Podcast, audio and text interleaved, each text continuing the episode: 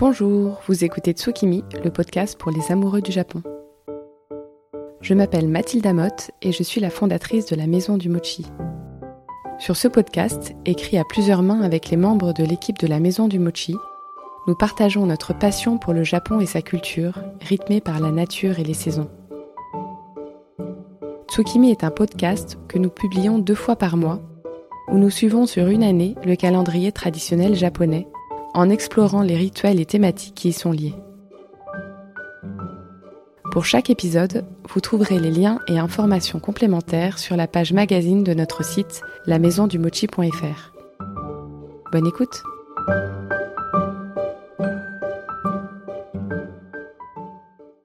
Bienvenue dans ce nouveau cycle dédié au Kyureki avec la rediffusion des épisodes consacrés à chaque mois de l'année. Pour cet épisode, nous allons donc parler de février, et je dois dire qu'à la base, ce n'est pas le mois que je préfère, au contraire. À ce moment-là de l'année normalement, je suis lassée de l'hiver et du froid, et fatiguée de devoir me couvrir de couches et de couches de vêtements avant de pouvoir sortir. J'ai l'impression que la nature aussi est lassée de l'hiver, qu'il n'y a que du bois mort sous un ciel gris. Mais ça, c'était avant de découvrir le calendrier traditionnel japonais. Selon celui-ci, l'année débute avec le printemps, et celui-ci commence dès le début de février. Nous le verrons ensemble, le calendrier pour ce mois-ci énumère plein de signaux annonciateurs de printemps. Et c'est vrai qu'à y regarder de plus près, il y a plein de choses qui bougent pendant le mois de février. Mais à la différence du mois d'avril ou d'octobre, ces choses sont discrètes, ténues, presque insignifiantes. Février est aussi le dernier mois pour profiter de l'hiver. Et on peut dire qu'au Japon, le froid et la neige, on connaît et on adore. Je vous propose donc de vous y pencher avec moi, si vous le voulez bien. Épisode 9, c'est parti. Dans le calendrier traditionnel japonais, on a vraiment l'impression que tout repart en février. Et les ko, qui correspondent à des périodes de 5 jours, énumèrent plein de petits signes indiquant des micro-changements. La bouscarle chanteuse, qui est un petit oiseau dont on reparlera en fin d'épisode, se remet à chanter. Les poules recommencent à pondre. Le vent fait fondre la glace. Les fauvettes chantent à nouveau dans les montagnes. Les poissons jaillissent de la glace. C'est comme si la nature se relançait en février. Mais à la différence du mois de mars, ou encore plus du mois d'avril, où l'on peut mesurer cette résurrection à vue d'œil, en février ces changements sont infimes et doivent être regardés à la loupe. Observez par exemple les bourgeons qui enflent doucement, ou encore la floraison des noisetiers qui arborent en ce moment de longs chatons veloutés aux teintes vert-jaune. C'est intéressant, je trouve, de considérer depuis ce prisme ce mois souvent si mal aimé. Si février est le mois des micro-changements, alors concentrons-nous aussi aux détails de notre propre vie, à notre quotidien, voir si notre rythme nous convient. Et si ce n'est pas le cas, opérer des micro-changements qui auront de grandes répercussions. Comme celui de s'endormir plus tôt en bannissant l'usage d'écran dans son lit par exemple. Et celui de se lever une demi-heure plus tôt pour méditer, écrire, étudier. Ou bien on peut aussi ajouter un petit peu plus de légumes et de légumineuses à ses assiettes. Ou encore faire 30 minutes de sport deux fois par semaine. À vous de voir ce qui vous fera du bien. Cette attention aux détails est d'ailleurs très japonaise. C'est une vraie philosophie qui sous-tend notamment la voie du thé. Cette voie du thé est celle pratiquée par les maîtres de cérémonie du thé matcha. Par une cérémonie millimétrée, au cours de laquelle on prépare le thé matcha, on suggère que la grandeur se situe dans les plus menus faits de la vie, comme ce geste tout simple de faire du thé. Si ce sujet vous parle, je vous invite à lire le livre du thé d'Okakuzo Okakura. C'est l'un de mes livres préférés sur la culture traditionnelle japonaise. On y explore une façon de vivre à milieu de nos rêves occidentaux de réussite entrepreneuriale et de célébrité. Un idéal de vie tout en sobriété et sérénité, où l'infiniment petit est le lieu de tous les accomplissements. Toutefois, bien que l'on soit au tout début du printemps, en février, il fait incontestablement froid. Et qui dit froid dit souvent neige. Le Japon, qui est composé de beaucoup de régions montagneuses, est un pays où il peut faire très froid. D'ailleurs, saviez-vous que c'était l'un des États où la neige tombait le plus au monde? Dans de nombreux endroits, la terre disparaît pendant plusieurs mois sous la neige, et les arbres, les plantes sont littéralement gelés. Après le ballet des feuilles mortes, se succède donc le spectacle de la neige, que l'on appelle yuki. On ne compte pas le nombre d'estampes qui représentent les paysages japonais sous la neige. Je vous conseille en particulier de regarder les estampes de Utagawa Hiroshige, notamment la nuit de neige à Kambara, qui est une pure merveille. Comme on s'y attend avec la langue japonaise, si précise et raffinée, il existe plein de mots pour décrire la neige.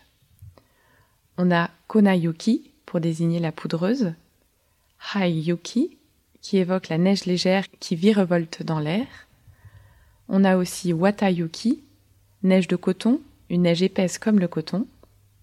Betayuki, qui désigne la neige lourde.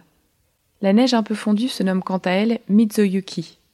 Et enfin, il y a un terme qui combine mochi et neige, Mochiyuki, et qui désigne, je vous le donne en mille, la neige collante comme un mochi. L'impression de froid que l'on ressent si fort au Japon est accentuée par le fait que dans la plupart des maisons, on se chauffe peu. Et parfois même, ce n'est que le kotatsu, cette table chauffante dont nous avons parlé en novembre, qui apporte de la chaleur.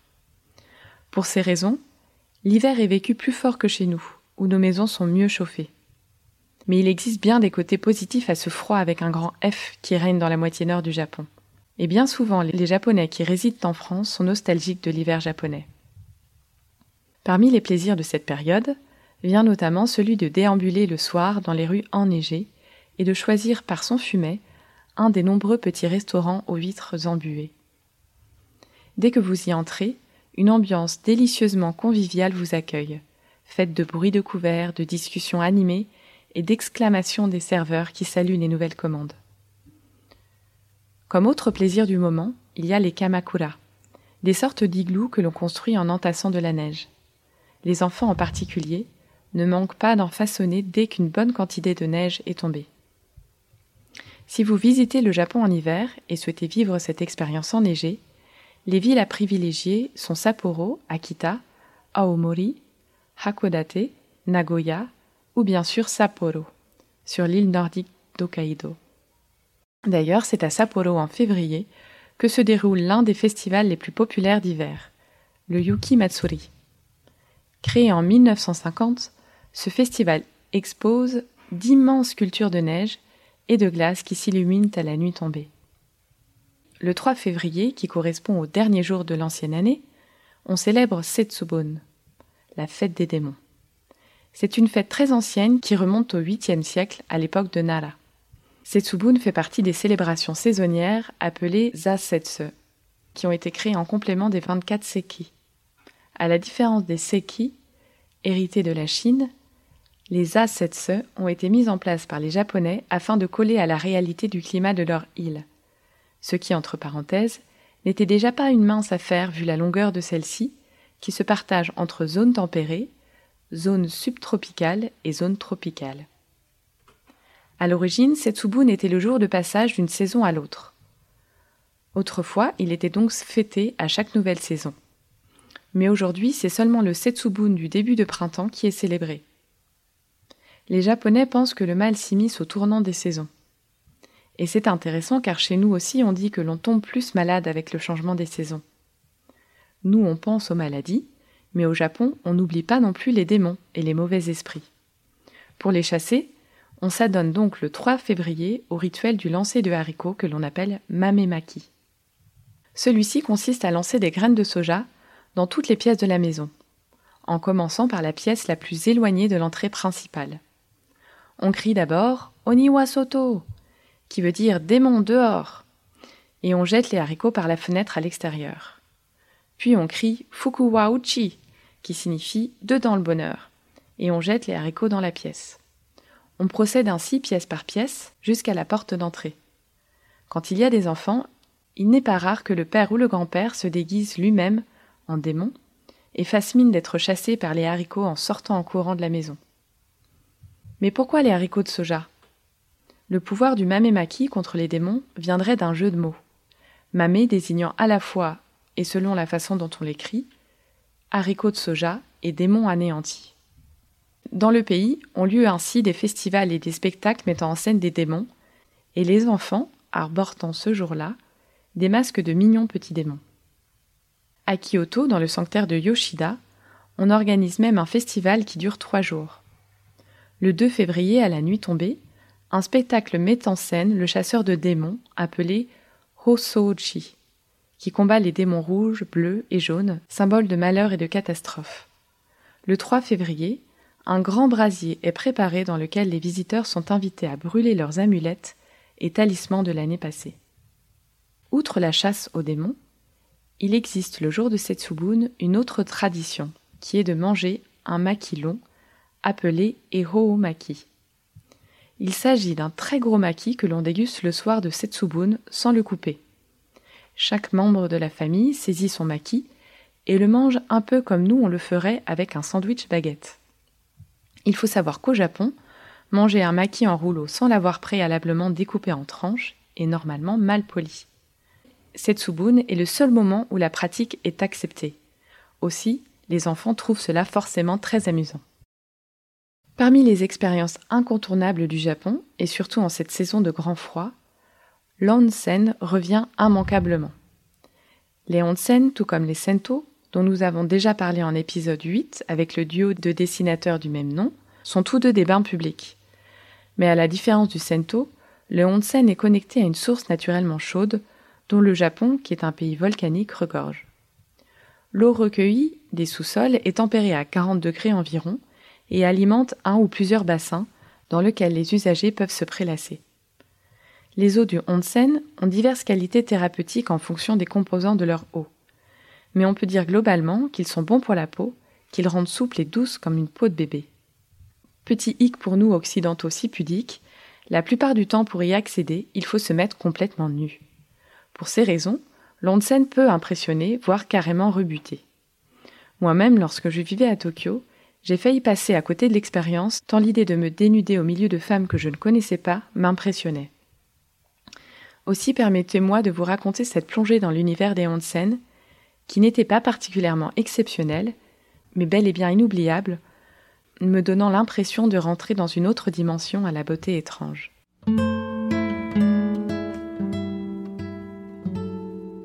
C'était lors d'un week-end de ski à Nagoya, dans un immense complexe hôtelier un peu suranné. Cet hôtel concentrait tous les services dont un visiteur en week-end de ski pouvait avoir besoin. Outre les chambres, il contenait les magasins de ski, plusieurs restaurants, des magasins de souvenirs ou encore une salle de jeux vidéo. De sorte qu'une fois entré dans l'hôtel, vous n'en ressortiez que pour aller skier ou bien repartir chez vous. Il y avait aussi dans cet hôtel un onsen, un peu vétuste, à l'image de l'établissement. Après maintes tergiversations, j'ai décidé après la journée de ski d'y aller. Comme je n'avais aucune idée de la marche à suivre et que je n'arrivais pas à lire les pancartes écrites en japonais, j'observais très intimidé les autres usagers et mimais leurs gestes afin de ne pas faire d'impair. Déjà, et ce qui me rassura fortement, j'observais que les bains n'étaient pas mixtes et je m'orientais là où les femmes allaient. J'entrai d'abord dans une première salle où je fus accueilli par une bouffée chaude d'humidité. Dans cette salle, il y avait des casiers d'un côté et de l'autre côté des douches en cache-vue. Je pris une première serviette sur un tas où chacune se servait et je me mis à nu, non sans quelque résistance, je dois bien vous le cacher. Puis je me suis douché et savonné avant de passer dans la seconde salle où se trouvait un bassin rectangulaire du format d'une petite piscine. Des femmes s'y prélassaient, la serviette posée sur la tête. Il y faisait plus frais car une partie du bassin plongeait vers l'extérieur par une ouverture dans le mur. Le fait qu'il faisait nuit et que les lumières étaient faibles composait avec la vapeur une impression d'irréalité. Cela m'a rappelé l'ambiance de l'hôtel des bains du voyage de Chihiro, qui se passe aussi la nuit, avec ce décor un peu suranné, mais en moins beau. Je ne me sentais pas plus gênée que cela d'être nue, car mes collègues d'Onsen prenaient soin de ne pas me jeter de regards curieux. Mais je plongeais quand même vite dans le bassin en descendant les quelques marches. L'eau était vraiment très chaude, voire brûlante. Je mis quelques minutes à m'habituer. J'avançai vers l'extérieur et passai par la petite ouverture. Dehors, il neigeait et le ciel était si bouché que pas une étoile ne brillait. il n'y avait que le vide noir et les flocons qui disparaissaient dans la pénombre. De me retrouver là, le corps au chaud et la tête au froid, au milieu de ce paysage aveugle, m'a fait complètement perdre le fil du temps et de la réalité. Sans que je ne puisse m'expliquer vraiment pourquoi, cette expérience a été l'une des plus relaxantes de ma vie, et j'en garde encore aujourd'hui, comme vous le voyez, un souvenir merveilleux. Voilà, j'espère que ce petit récit vous aura donné envie de vous y plonger vous aussi lors de votre périple au Japon. Pour ma part, cette expérience a eu le goût de trop peu, et comme l'a suggéré Cléa dans l'épisode 4, j'en ferai bien la principale thématique de mon prochain voyage. Si d'ailleurs vous avez des suggestions d'adresses, n'hésitez pas à nous les partager sur notre compte Instagram. Nous les repartagerons lors d'une publication spécialement dédiée si nous en avons suffisamment. Dernière petite anecdote autour des traditions de février. À Shirikawa, dans la ville natale de Hiroaki Suzuki qui travaille à la maison du mochi et m'aide notamment dans les recherches pour ce podcast, a lieu le 11 février un grand marché du Daruma. Ce marché, qui s'appelle Darumaichi, s'étend sur plus d'un kilomètre et propose principalement des stands de Daruma. Pour ceux qui ne connaissent pas, le Daruma est une figurine en papier mâché et peinte que l'on associe à un vœu ou un objectif. Lorsqu'on formule son vœu, on lui dessine un premier œil et l'on dessine le second lorsque le vœu est réalisé. Dans l'interstice, on expose le dharma bien en vue pour se rappeler son objectif. Or, le début d'année est propice au Japon pour formuler de nouveaux vœux, comme nous le faisons avec nos résolutions. Je vous laisse donc réfléchir aux vœux que vous souhaiteriez souffler à l'oreille de votre Daruma. Mais passons à la douceur du mois de février, l'Ugu Isu Mochi. Dans le calendrier traditionnel japonais, la deuxième micro-saison de l'année, du 9 au 13 février, s'intitule Isu Naku, qui indique que les bouscarles chanteuses se remettent à chanter. La bouscarle chanteuse, aussi surnommée le rossignol japonais, est un petit oiseau dont le chant est un des signes avant-coureurs du printemps. Son plumage, couleur vert pistache, en fait aussi un oiseau vraiment charmant. À la même période, on prépare un type de mochi appelé Uguisu mochi, du nom de l'oiseau chanteur. Il s'agit d'un sorte de daifuku mochi que l'on façonne en ovale et que l'on pince de part et d'autre pour imiter la silhouette de l'oiseau. On le saupoudre de vert clair pour évoquer le plumage de l'oiseau. Il peut s'agir de kinako vert ou comme ici d'un mélange de kinako et de matcha. Pour le fabriquer, on s'y prend comme un daifuku. On cuit la pâte à mochi à la vapeur. Je vous en donnerai la recette détaillée via l'article dédié à cet épisode sur notre site lamaisondumochi.fr. Une fois la pâte à mochi cuite, on la dépose sur un lit de fécule de maïs et on saupoudre encore de fécule. On attend quelques minutes que ça refroidisse un peu, puis on coupe en huit morceaux bien ronds. On saisit un pâton et on le travaille avec la pulpe des doigts pour l'aplatir. Puis on dépose au centre une noix d'anko et on referme en pinçant les bords. Là, on le roule entre ses mains pour lui donner une belle forme ronde, puis on le presse de part et d'autre pour faire un ovale. Enfin, on pince légèrement les deux bouts pour évoquer la silhouette d'un oiseau. Il existe d'ailleurs, je crois, un terme en japonais pour désigner ce concept d'évoquer sans imiter, de donner quelques indices d'identification, puis de laisser faire l'imagination. Malheureusement, je me souviens plus de ce mot. Et les personnes meilleures que moi en japonais à qui j'ai demandé ne le connaissent pas non plus. Si quelqu'un le connaît, je vous serai très reconnaissante de me le donner et je le partagerai à mon tour lors du prochain épisode. Je trouve en tout cas l'idée très poétique et efficace. Faites l'exercice vous-même. Une fois que vous savez qu'il s'agit d'un oiseau, vous verrez d'autant mieux, mais sans chichi ni préciosité, le petit oiseau gonfler ses plumes dans le froid ambiant. Voilà, cet épisode de février est fini. Je vous remercie beaucoup pour votre écoute et je vous dis à très vite pour l'entretien de février avec Chihiro Masui. Vous retrouverez les notes de l'épisode sur notre site internet lamaisondumochi.fr dans la partie magazine avec des liens vers les ressources dont je vous aurai parlé. Si vous avez aimé cet épisode et que vous souhaitez le soutenir, la meilleure façon de le faire est de lui mettre une note 5 étoiles sur Apple Podcast, avec si possible un petit commentaire, ce qui permettra de le faire connaître. N'hésitez pas non plus à le partager aux personnes qui pourraient être intéressées. Merci pour votre écoute et à très vite.